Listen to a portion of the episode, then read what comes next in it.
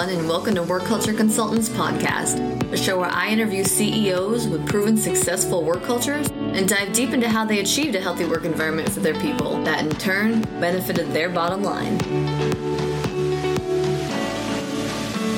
Hi, everyone. Welcome to Work Culture Consulting Podcast. I'm here with Andy Wilson, CEO of Quiet Professionals, and we are here in Tampa. And I'm just super happy to do this. You guys know this is a first for me in actually filming, so I'm really excited about this. Uh, however, I wanted Andy to kind of introduce his business, and he's really amazing. So, all right, Brittany, thank you very much. First of all, thanks for coming. It's funny because, um, as you guys probably know, Brittany's based in, in Vegas. and so this morning, actually, she came in. I was watching her from the camera, and it was very early this morning, and I get in very early, thankfully. So uh, I think it was like 7.30, and I saw somebody walking around in the lobby, and I'm thinking, who is this lady uh, that looks like she's from a very sunny state, and she's very happy? And um, anyway, so I, I found Brittany, and we figured out that there was a I think a three-hour difference in the, the planning of time. I think we had her on the schedule Great. for 10:30, so it was pretty funny. So that's how the morning started, which was which was awesome. So we got a, a wonderful chance to know each other. Um, I got a chance to tell Brittany about uh, my history, a little bit about it anyway. There's a lot, I think, uh, um, to it. So for me in this business space, um, you know, I did I grew up in Maine. I, I dropped out of school early uh, when I was in my teens, and I joined the military at 17. Worked my way through the military and eventually retired as a sergeant major out of Special Operations Command. And however, serial entrepreneur at heart. So, you know, my my idea for business was to create something that emulated a space that I actually came from in the military. It was a special mission unit that I worked for um, up at Fort Bragg. But the culture there was, was very unique. And so it's interesting that you come in this morning, Brittany, and we, we talked about culture. The culture in this particular unit was different than any place that I've seen it anywhere else uh, in the military for sure. And now that I've been in the commercial space, it certainly was different um, culture than what I see here. Different mission set, uh, but however, same kind of base, founda- base fundamentals when it comes to people and, and what you want a culture to be, and in terms of um, being successful and inspiring others to do great things.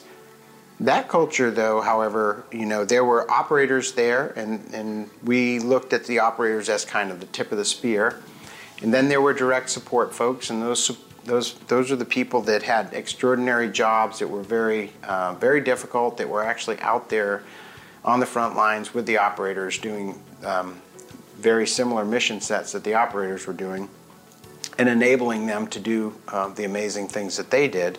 And then behind that, even was another layer, and those were the people that were um, supporting the foundation as a whole. So, from your cooks to your finance folks to the people that were in the HR department, and to a person, every one of them was evaluated and selected to get that position. They had to volunteer. Typically, you're volunteering three times before you even get to that level and they say at that place selection is an ongoing process.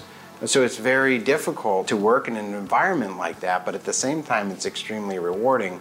Some of the meaning, meaningless things to you that you would have to worry about, like your uniform and, and having a DA photo done, and those things were always something that operational people didn't like to do much of. Well, in this place, and you always had to do it by yourself, of course, get your uniform ready, all of those things. In this particular unit, I remember walking up to the S1 shop, and um, early on when I had first gotten there, I didn't really know anybody, um, but I was an operational type person, and so I walked in, and this guy came up to me in uniform, and I was in shorts and a, and a t-shirt out in my range uniform, and I walked in, and the guy looked at me and he said, "Andy, how are you? How's your wife Cindy doing? How are the kids?" And I was like, um, good. I wasn't sure who he was, and he said, "Come over here. I've got your uniform ready for you. I've got all your ribbons put on. You, you, you were missing one, and you got one over here, but we fixed them. It's all straight. Is there anything else that I can do for you? How's everybody treating you?" And I cannot tell you how that made me feel because I knew I was on a timeline. I had to get up there. I had to get this DA photo done, and I had to get back out to the range, and, and training was extremely important and critical. and I thought, I'm never going to have enough time to do this. I walked in there, I walked out like two minutes later, and you want to talk about customer service? I was the happiest guy and right back on the range. It was amazing. But that particular moment in time stuck with me now. There were many, many more moments like that at this particular place. Like I said, very daunting and very rewarding at the same time. I wanted to create an environment that was similar to that. I also wanted to create an environment that there were opportunities for people to move into spaces that they felt good in, that they loved, that they loved to come to work, that they loved to be there, and that they loved what they did. And that their job was something that actually suited them. The way that I look at people is everybody has something that they're good at. Some people have a lot of things that they're good at. Some people are extremely good at a few things.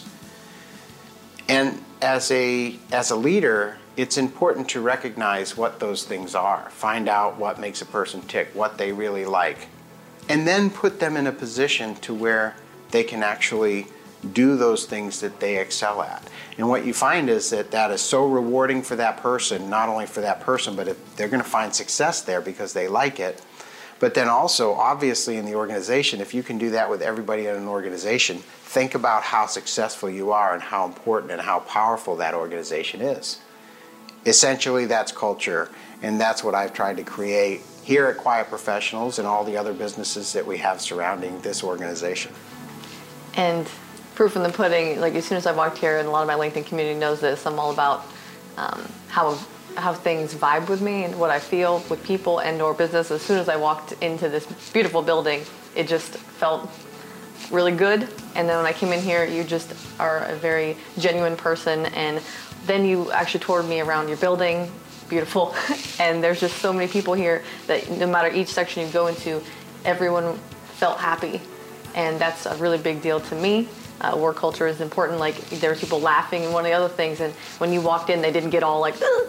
they were just, they continue to laugh. And clearly you've set that tone that you want people to be happy. So I just, you know, want to commend you for that because uh, not everyone can have leadership uh, in that way. And we talked about leadership offline uh, before this, and you were saying it's not so much about leadership, just influence. Can you talk more about that? Because that really helps. Yeah, I, I will. In, yeah, I say that. We were talking, but yeah, I was talking about um, as you reach inflection points in a business, you grow to a certain size. A, a business that is constantly growing and evolving, it causes all kinds of um, complexities and sometimes problems but I don't look at them as problems. I just I look at them as, as opportunities to find new solutions. Um, I think that it, it's in a culture when you put somebody in different positions and they get comfortable in those positions and then they might find that they they enjoy leadership they enjoy having people report to them they enjoy getting to a position where they have even more people reporting to them. And I think sometimes that that uh, opportunity to lead then put somebody into a different mindset, that person into a different mindset to where they're focused on that. They get more complacent and they get more concerned about how many people they have working for them or what they're actually doing for them than they do about the actual job that they're doing or the ability to allow these people to excel at the things that they're doing themselves. What I always tell everybody is the most important thing, the best thing you can do to prove to me or to anybody else, even yourself, that you are the best person for the job is to inspire those that are working with you to be better than you and to do your job, to get to the point where they're taking over your job. Because if you can get to the point where you've promoted from within, inspired from within, for the people that are working for you to then take over your position, you've been the most successful person that there ever could be at that particular job that you're working in. That then frees you up to do your next piece. And I think that some people forget that and they get in their mindsets, they feel as though, um, you know, if they if they get moved out of a position, out of a leadership position, and then moved into another position, maybe they maybe they used to have 25 people reporting to them. Now they have none, or they have five that in their minds, uh, you know, I've done something wrong, or you've just you, you're doing something, you're punishing me, you're taking my leadership ability away. totally the wrong way to look at it. Leadership doesn't have, it does, it, it, it has a lot to do with the folks that are working for you and how they feel about you. But even if those people are not reporting to you, and I, all of you out there in the audience, I know you know this, even from another business, another company, if you want someone to do something for you, it doesn't have anything to do as to whether or not they think that they have to do that in order to keep their job or in order to get their pay. If you want someone to do something for you, if you are truly inspirational, they're going to do that for you inherently anyway. And the reason is because you're inspiring them. You're inspiring them. They want to be like you. They want to they want to find the success that you have found. You have charismatic qualities, charismatic traits that draw people and attract people towards you and they see you being successful. They like your energy. Brittany talked about the energy and you can feel the happiness. You can feel the success. You can feel that we're having fun. That's the element you want to create. When you can create that, you can inspire people when you talk to them in a certain way and they feel great. That is what true leadership is. It doesn't have anything to do with whether or not somebody reports to you or not. And it's funny because I was talking to um, a company we recently acquired. The founder's name is Buddy Jericho of Echo Analytics Group. And I was talking to him, I think it was him anyway, the other day, we're talking about overseas culture, or maybe it was another uh, gentleman, Doug Orman, that just just came in here, uh, who's a very powerful creature himself, a former special forces guy. We were talking about overseas when we're talking with some of the tribal leaders and Taliban, uh, some of the other folks uh, that we've had to deal with, and they have a term called WASTA. And Brittany, I don't know if you've heard that term when you were over in Afghanistan, but WASTA is is basically what we're talking about here with um, inspiration, power, leadership, wisdom, people following you, kind of all wrapped into one, and that's kind of what WASTA means. You have WASTA. You walk into a room, and everybody around automatically feels this movement, this force, and that's called wasta. And it's it's actually an energy but the wasta is that you command with a big stick only you don't need a stick. You command that just with your presence. So some people would see that as like heads of states or kings or queens they walk into a place and you don't even have to know who they are you just sense it you feel it and you see other people around you are the same way that's called wasta and i equate that directly to what you were just talking about that's true leadership. Absolutely. I mean, giving me chills over here. Stop. just, it's beautiful though. It's true. Like most of the leaders that I had in the military that um, that were not managers, they were true leaders. They inspired me so much that they commended rooms. They, I gravitated towards them continuously, and like like we mentioned offline too, that you know they wanted me to be successful. They wanted me to take their place and that's where a lot of people fail i feel like in terms of leadership or culture is that they're not understanding that you, you want to put someone in that position to so that you can go but you genuinely want success for other people and that comes from a genuine place that, that not everyone has so it, you know it's appreciated. Since you have such a, a, a big uh, portfolio of businesses is there a lot of each everyone has like micro cultures and now you know and they're under you so it's like this big umbrella. But would you say there's you know a macro culture um, that has influenced the microcultures? You know it's such an awesome question because you get me thinking about things that i have to be concerned with. Um, it's funny. So that brings it into a bigger story but I was telling Brittany earlier, so I've, i figured out about a year and a half ago that in order to grow to my big, audacious, hairy goal that I have of reaching a billion dollars in revenue in seven years, that the only way that I could do that possibly is not just growth organically, but growth through acquisition of other businesses. So we just started down that path about a year and a half ago and did the first software company purchase, which was just a single gentleman, and that company has now grown. We have 20 folks that are that are working within that company now. And then the most recent company, Echo Analytics Group, um, they had seven folks. We're we're growing that. Um, I think we're we're just over 12 now. We've got requisitions out for another eight. We'll be at 30, I think, uh, overhead people by the end of the year with Echo Analytics Group. I've talked to other business owners, I've seen other large businesses acquire larger businesses. Mine are kind of like micro acquisitions right now, but I've seen those larger ones in the past, and I see the, one of the most important things is is the culture of the two businesses, and that's a big consideration for the heads of the folks that are managing these acquisitions. That's one of the big things that we look at is does the culture fit? Does the culture fit with our culture? Here's what I'll tell you. My thought was it's not just the culture it is. It's the integration, it's the merger of those two entities from the administrative side to the leadership side, and how are, are those how are those nuances, those complexities going to work uh, with your with your various different levels within the organizations as they merge together? How do your systems tie together? How do your processes and your people tie together?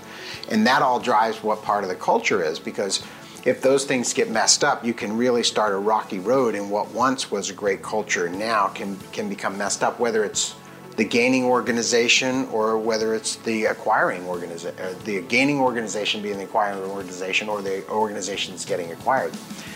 And I've seen this in some of the big businesses, and I always thought, you know, like, um, and I won't, I don't want to say any names of any companies, but let's just say there's some bigger companies that have bought some other decent sized companies and you hear rapidly in companies like mine say, okay, now I can start looking at what people are going to fall off from the company that just got acquired. And then we can take those great people and, and bring them into our culture. That's how I look from the outside. And the reason that I used to look at that, because inherently I knew that once they started integrating, the, the people that were being acquired, the, the acquired organization, the culture that they started, it, it, there was a mismatch. And we knew they would all start complaining about man, there's such a bureaucrat. We it used to be so streamlined. We could get decisions made like that. Now it takes forever. There's a bureaucratic process. It's got to go through a committee. You've got all these problems, and it causes dissent amongst the folks that are within the organization. And so what you see is a lot of people jumping ship, and it changes. And so a lot of times with the mergers that happen, you know, after the first couple years, that they look back and they say that was an unsuccessful merger. And I believe the reason because of that is, is primarily stems from culture, and the culture changes because of those problem sets that they have. So it's so funny because naively, as with everything else that I learned the first time in business, my thought was I'm going to sit back and it's going to be no problem when we do this because number one, they're micro businesses, and number two, inherently I already know this and I'm smarter than that. So therefore, we're going to anticipate this and it's going to be an easy transition. Everybody's going to get along, cultures are going to merge perfectly, and our systems and processes are going to be very smooth. And I brought this up in one of our integration meetings the other day because I have got these these three companies now total. You know, the, the Quiet Professionals, Echo Analytics, and Scion Analytics. and so all the, the heads are sitting in there in the leadership and we're talking and I, I laughed about it because I'm like we're going through these these growing pains of integration and trying to mix the systems and the processes and this part of what we were trying to iron out. So that's the biggest piece is number 1 realizing that that is there. Number 2 realizing that everybody's doing things for a reason. Sometimes if it's not broke, you don't fix it in one way. In another way, when, a, when an organization is larger and they acquire a smaller organization, there are bureaucratic things that, that have to change. And the reason is because there's um, legal aspects of that, there are compliance aspects of that that have to be met in, in the organization because the organization is bigger. These things have to be done. So the organization has jumped up two levels from where they would have been in their normal growth process. And so then it's just a matter of conveying that information to not only the leadership, but the rest of the people that are in the organization. And that really is the key of refining that culture portion to where we can smooth it out is really it's communication. And it's not just communication, but it's communication by people that understand that there are feelings and concerns within the other organization or the other people that you're dealing with. And you have to understand that everybody's human and everybody operates a little differently. And so it's very important to put that information and that messaging out to the leadership that the leadership understands that they have to put that messaging out to their subordinates or the people that work within their group and that they come up with solutions together and that everybody's informed of what these complexities are and why we have to move forward in the same direction. Yes. I mean, I've in my schooling I found out that 80% of mergers fail. And a lot of it has to do because this was from an industrial organizational psychology standpoint, it's the people merging because they get so focused on the processes and everything else that they're acquiring, they don't focus on the people, and that's where it all goes to hell in a handbasket, ladies and gentlemen. so um, you obviously can. Yeah, Brittany, and I'll say that the, the the reason that a company would acquire another company is really because of the people. You might say it's because of a product or something they offer that's unique and all that, but the reason that they do that, how they came to that position in life as a company, is because of the people that are there. And so the last thing you want to do is to lose those extremely valuable people because people are what make up a culture. Culture is what makes up an organization, and an organization's success is really based on the people. Hope y'all are listening. Real good.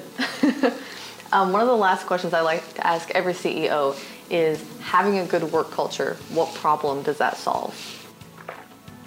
Um, having a good work culture solves almost every problem that a company could have, except for the coffee. You got to have coffee. you got to have caffeine. Caffeine keeps that work culture yes. going, and it makes people happy. So if you don't have coffee in your work culture, you're wrong. You're wrong. we can help with that. Call me, email me. I will. I will give you some tips and. and what was that coffee? So we have the Boosted Beans coffee, but we won't sell that. That's our own branded coffee. But we also just just purchased uh, a subscription with a company called Coffee Made. I haven't shown you that yet. That was something I wanted to show you after. Uh, but Coffee Made, um, they actually deliver ice brew or nitro brew coffee in a kegerator, and they they bring new kegs uh, every week depending on how much you go through. I thought we would do one keg a week. We'd try it no. So we're we're already at two kegs, and I think we're almost at two kegs. Like I think we're at a keg a day now, so I think that's getting pushed up. We'll we'll see. The costs are getting crazy, but but production is going insane. Like everybody's going 100 miles an hour. It's insane. It's crazy. Right. So. Caffeine and people, ladies and gentlemen.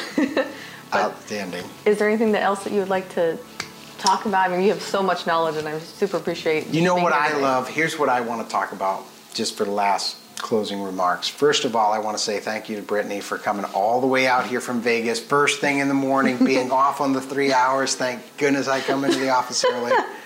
Uh, but it's people like you, uh, Air Force veteran, got out, got the entrepreneur spirit. You're working your way through. You're working your day job. You're doing this on the side.